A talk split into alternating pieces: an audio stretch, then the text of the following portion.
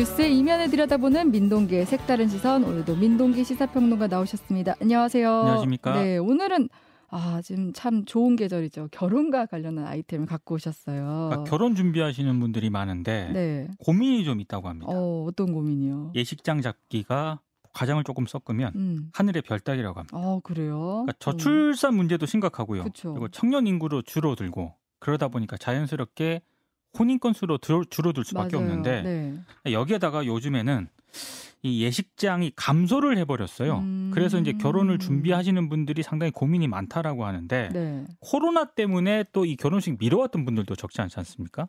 한꺼번에 이제 예식장을 좀 잡기 위해서 전쟁을 치러야 되는 어... 그런 상황까지 됐다고 하는데 네. 오늘 잠깐 이 얘기를 해보겠습니다. 그 사실 뭐 요새 결혼 기피 시대라고 하고 또 저출산 원인 중 하나가 혼인 수가 줄어든 걸 꼽히는데 근데 현실은 좀 어떻게 보면 아이러니하게 다른 상황이에요. 그러니까 미뤄둔 걸 하려다 보니까 네. 이제 몰리는 그런 측면도 있는 것 같긴 한데요. 네. 국세청의 통계를 보니까 아, 지난 5월 기준으로 전국 예식장 수가 737곳이라고 해요. 음... 지난해 같은 달보다 41곳이 줄었습니다. 아 그렇구나. 네네. 네, 올해 예식장 수는 코로나 이전인 2019년 5월과 비교를 해보면 21.2% 줄어들었다라고 하거든요. 어머. 그러니까 같은 기간 혼인 건수 감소 폭이 15.3%예요. 네. 예식장 줄어드는 속도가 더 빨랐다는 아, 그런 네, 얘기인데 네, 네. 문제는 올해는 코로나 거리두기가 전면 해제가 되면서 미뤘던 결혼식을 올리는 이른바 예비 신혼 부부들이 굉장히 많거든요. 음... 예식장 부족 현상이 더 심해질 수밖에 없는 상황입니다. 그때 당시 코로나 때 예식장도 어렵다고 하고 폐업하는 경우 많다 그래서 그때 문 많이 닫았죠. 그러니까 이 결과가 이렇게 나타나는 거네요. 그렇습니다. 근데 지금 결혼하는 사람이 많아지면은 그럼 가격은 올라갈 수밖에 없겠어요. 이게 결혼 정보 회사 듀오가요 신혼 부부들을 대상으로 조사를 한번 해 봤거든요. 네. 2021년에 896만 원 정도 예식, 예식 장 대관 비용이 들었다라고 합니다. 네. 지난해에는 이게 971만 원으로 올랐는데 올해는 1,057만 원으로 집계가 됐습니다. 1,000만 원 넘었습니다. 어, 네. 그러니까 예식장 대관 비용만 이렇다라는 음. 거고요. 역시 이제 듀오가 2023년 결혼 비용 보고서를 발표했거든요. 네. 올해 평균 결혼 비용이 지난해 1,278만 원보다 약 8% 증가한 1,390만 원으로 조사가 됐습니다. 음, 그러니까 상당히 예식장 대관 비용이 많은 부분을 차지하고 있다. 그러네요. 네. 그런 얘기인데 음, 물론 이 비용은 어디까지나 결혼정보회사의 조사 결과예요. 네. 더 많은 비용이 들 수도 있고 이것보다 더 적게 들 수도 있는 그런 상황인데 한 가지 분명한 것은 예식장을 대관하기가 예전보다 어려워지면서 네. 가격이 계속 상승하고 있다는 점이고요. 음, 실제 일부 온라인 커뮤니티에서는 결혼을 하기 한 1년이나 1년 반 정도 앞두고 예식장 예약해야 된다. 이런 글들이 자주 올라오고 있습니다. 요새 상견례 전에 결혼식부터 잡아야 된다고 하더라고요. 먼저 잡아야 된다는 네. 얘기를 많이 하더라고요. 네, 그래서 실제 제 사촌 동생이 내년 9월에 결혼하는데 벌써 예식장을 잡았고, 지금 잡아야 됩니다. 네, 그래서 왜 이렇게 빨리 잡았는데 요새 예식장이 없다고 네. 그 얘기를 하더라고요. 네. 그런데 이제 요즘 결혼을 하지 않으려는 젊은 세대들이 적지 않은데 이렇게 결혼 비용이 높아지면은 또 결과적으로 저출산도 더 심각해지지 않을까 싶기도 해요. 이게 약간 극단화 현상인 것 같아요. 네. 통계청 통계를 보니까 만 19세에서 34세 국민 가운데 33%가요. 결혼 안 하는 주된 이유로 결혼 자금 부족을 꼽았다라고 하거든요. 아, 그러니까 결혼하려면 돈 많이 들지 않습니까? 그렇죠. 특히 한국은 부동산 문제가 굉장히 심각하기 때문에 내 집 마련은커녕 뭐 전셋집 마련하기도 쉽지 않은 음. 그런 상황인데 네. 여기에 결혼식 대관 비용까지 만약에 상승을 하게 되면 결혼 기피, 기피 현상이 더 심해질 수밖에 없는 그런 상황인 것 같고요. 네. 이런 상황이다 보니까 결혼 준비하시는 분들이 다른 대안들을 좀 모색을 하고 있는 것 같더라고요. 어, 어떤 대안들이요? 그러니까 일반 예식장 말고요. 네. 공공시설도 있고 음. 대학도 있고 그 직장의 컨벤션 홀 등도 있지 않겠습니까? 이런 쪽으로 눈을 돌리는 그런 현상이 나타나고 있습니다. 네. 실제로 기획재정부가 아, 지난 9월에 20, 30대 일반인으로 구성된 자문단 정책 제안 발표회를 가졌거든요. 네. 여기서 나오는 얘기 중에 하나가 공공시설을 좀 개방을 해서 예식장 비용을 좀 줄여달라 이런 음. 제안이 나오기도 했다라고 합니다. 그러니까 이런 네. 제안이 나왔다는 것 자체가 20, 이미- 30대 청년들이 그쵸. 결혼 비용 너무 비싸다 이 얘기를 좀 상징적으로 보여주는 게 아닌가 싶습니다. 맞아요. 네. 근데 이제 저는 좋은 생각인 것 같아요. 네. 좋은 생각이긴 한데 문제가 좀 있는 게 좀 미비점들이 좀 있는 것 같아요. 어. 그러니까 대표적으로 서울시가 네. 지금 공공 예식장을 대관해 주는 그런 사업을 하고 있거든요. 네네. 이게 그러니까 공간을 빌려주고 예식 전문 업체를 소개해 주는 그런 사업입니다. 아. 아, 나만의 결혼식이라는 그런 사업인데 네. 이게 아직까지는 예비 신혼부부들의 좀 주목을 못 받고 있는 것 같습니다. 음. 일단 생각했던 것보다 비용이 아직은 그렇게 싸지 않다. 아 그래요? 예, 이런 지적이 하나 있고 또 네. 하나는 결혼식 공간으로 개방하는 공공기관이 지금 한 24곳 정도 되는데 네. 하객을 맞이하기가 적합하지 않다라는 지적도 조금 나오고 있어요. 어 왜요? 그러니까 취지는 되게 좋고 공간도 넓을 것 같은데 왜 그럴까요? 그러니까 이게 저도 몰랐는데 네. 강병원 더불어민주당 의원이 서울시로부터 관련 자료를 받아서 이걸 분석을 했거든요. 근데 일단 7월 말 기준 통계긴 합니다만 아, 나만의 결혼식을 통해서 공공 예식장에서 식을 올린 부부가 7월 말 기준으로 4쌍밖에 안 된다고 합니다. 네 쌍밖에 안 된다고요? 그렇습니다. 되게 많이 몰릴 것 같은데. 근데 이게 그런 이유가 이유가 있는 게 네. 어, 이유는 간단한데 예비 부부들의 경제적 부담을 덜어주겠다는 게 이 사업의 취지잖아요. 그렇죠. 네. 근데 비용 부담도 생각보다 좀 많이 든다. 그리고 여러 가지 음. 부대 시설이랑 이런 것도 부족한 점이 많다. 뭐 이런 음. 불만이 조금 나오고 있는 상황입니다. 아니 근데 서울시에서 하고 공공 장소를 이용하는 거면은 대관료 같은 거만 해도 안 그만 안 내도 클 것 같은데 어느 정도 비용이 나오길래 그러는 거예요? 일단 일반 웨딩홀은 기반 시설이 많이 있는 거 아니겠습니까? 네. 근데 의자와 책상 이런 것들은요. 물품을 좀 대여해야 아직은 대여를 해야 된다라고 네, 네, 하고요. 네. 여기에 뭐 식대라든가 조화, 촬영, 상담 수수료 합치면은 한 적게는 천만 원 정도 나온다고 해요. 아, 그러니까 일반 웨딩홀 결혼식의 평균 비용보다는 좀 저렴한 편이긴 하지만 요즘 스몰 웨딩 하시는 분도 많잖아요. 네.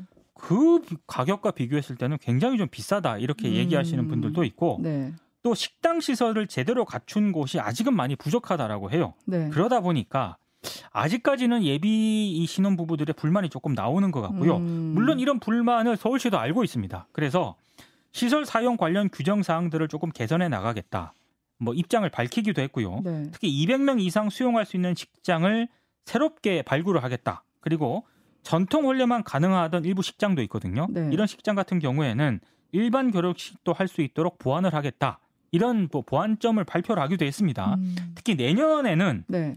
예비 부부들에게 물품 대여료 부담 없애기 위해서 의자 테이블과 같은 결혼식 기본 부- 비품을 서울시가 지원을 하도록 하겠다. 이런 대책을 세우기도 했거든요. 근데 이건 진짜 필요한 것 같아요. 그렇죠. 근데 네. 문제는 네. 교황에 이걸 사업을 시작을 했을 때 이것까지 좀 갖춰놓고 했으면은 그러게요. 예비 신혼 부부들의 아주 전폭적인 환영을 받았을 텐데 조금 이게 아직은 미비하다 보니까 그러니까요. 내년에 이런 걸 하겠다라는 거지 않습니까? 의자 같은 건 사실 없어지는 물건도 아니고 한번 그렇죠. 사두면은 계속 쓸 수 있는 거잖아요. 그러니까 취지가 굉장히 좋았는데 그 취지에 맞게 아직은 좀 대책들이 좀 준비가 부족했다. 준비가 좀 부족했던 측면이 있는 것 같아요. 네.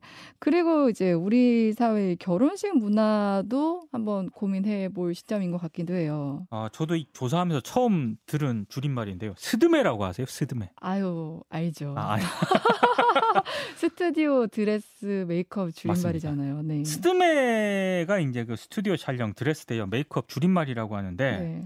이거를 이제 대행업체들이 다 해주잖아요.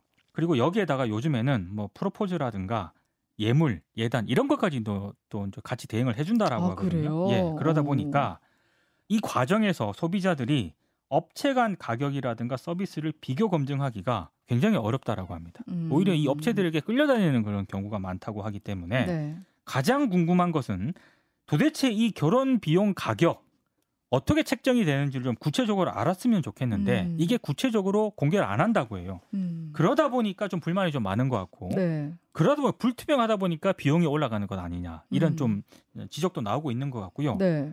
어, 특히 이제 예비 신혼 부부들 입장에서는 이른바 그 스드메 음. 이것도 본인들이 원하는 날에 촬영을 하는 게 좀 좋잖아요. 네. 근데 워낙에 지금 뭐 예식장도 부족하고 날짜 잡기도 어렵다 보니까 오히려 업체들이 제시한 날짜에 끌려가서 이렇게 음. 예, 스드메를 하는 경우도 적지 않다라고 해요. 네. 그러다 보니까 요즘도 예식장 예식장 숫자 자체도 줄어들고 있고 그래서 문제 해결에 오히려 이런 것들이 걸림돌이 되고 있다 이런 지적도 적지 않습니다. 참 이게 수드메 문제는 사실 10년 전부터도 계속 얘기가 나왔었는데 이게 맞습니다. 줄지 않고 요새 오히려 더 늘어났다고 해서 어, 왜 그렇게 비싸 했더니 아까 말씀하신 대로 이 업체들이 줄어들다 보니까 맞아요. 선택지가 별로 없다고 하더라고요. 네. 그리고 이런 이런 이런 이렇게 따라서 이렇게 비용이 책정이 됐습니다라고 얘기를 안 해요. 그렇죠. 네. 근데 이제 근데 사실 예식비와 관련해서는 우리가 그 비교 어떤 상품을 일률적으로 비교할 수가 없다 보니까 네. 좀 어려우니까 그런 정보를 얻기가 어렵잖아요. 그래서 이제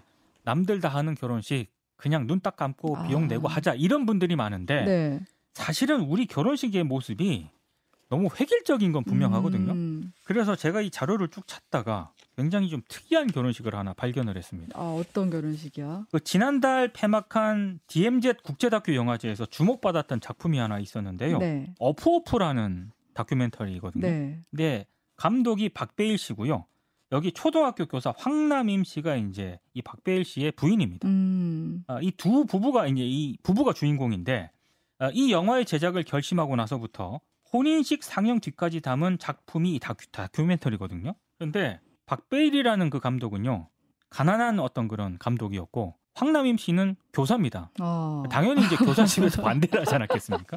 네. 그런 것들을 극복하고 이제 결혼 생활에 이르는 그 과정을 담담하게 이제 담은 오. 그런 작품인데 네, 네. 지난해 9월 달에 결혼식을 했거든요. 네. 어디서 했는지 아세요? 어디서 했어요? 극장에서 했어요. 어. 극장에서 네. 부모, 가족, 친지를 모셔다 놓고 자신들이 만든 다큐멘터리 있지 않습니까? 음. 이걸 상영을 했다라고요. 네, 네. 그러니까 취지는 이래요. 맞아요. 너무 획일적인데 음. 조금 그 젊은 세대에게 다른 각도의 어떤 부부간 이런 결혼식도 있다. 뭐 이런 걸 알려주고 싶었다라고 하는데 네. 특히 요즘 들어서 제가 좀 관심 있게 들여다보는 것 중에 하나가 SNS 시대잖아요. 아, 네. 소셜 미디어에 결혼식 갔다 온 사진이 어, 너무 많아요. 맞아요. 근데 대부분 너무 화려합니다. 맞아요. 그러다 보니까 네. 과거에 비해서 요즘 뭐 허례 허식이라고 하는 음. 것 많이 좀 네네. 사라졌다라고 하는데 제가 드는 생각은 이 디지털 허례 허식 더 증가한 것 같아요. 네. 그래서 이런 것들이 결국에는 기형적인 결혼 비용을 좀 가능하게 하는 요소일 수도 있겠다 음. 이런 생각이 들었거든요. 네. 그러니까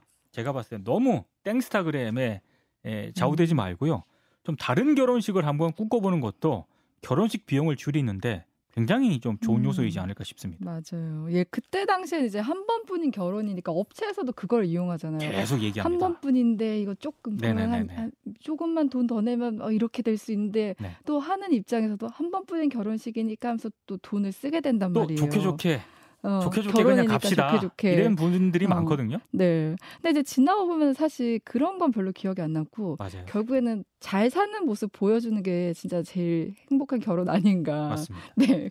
좀 더 실질적인 부분에 집중하면 좋겠다. 이런 생각이 듭니다. 네. 지금까지 민동기의 색다른 시선 민동기 시사평론가였습니다. 고맙습니다. 맞습니다.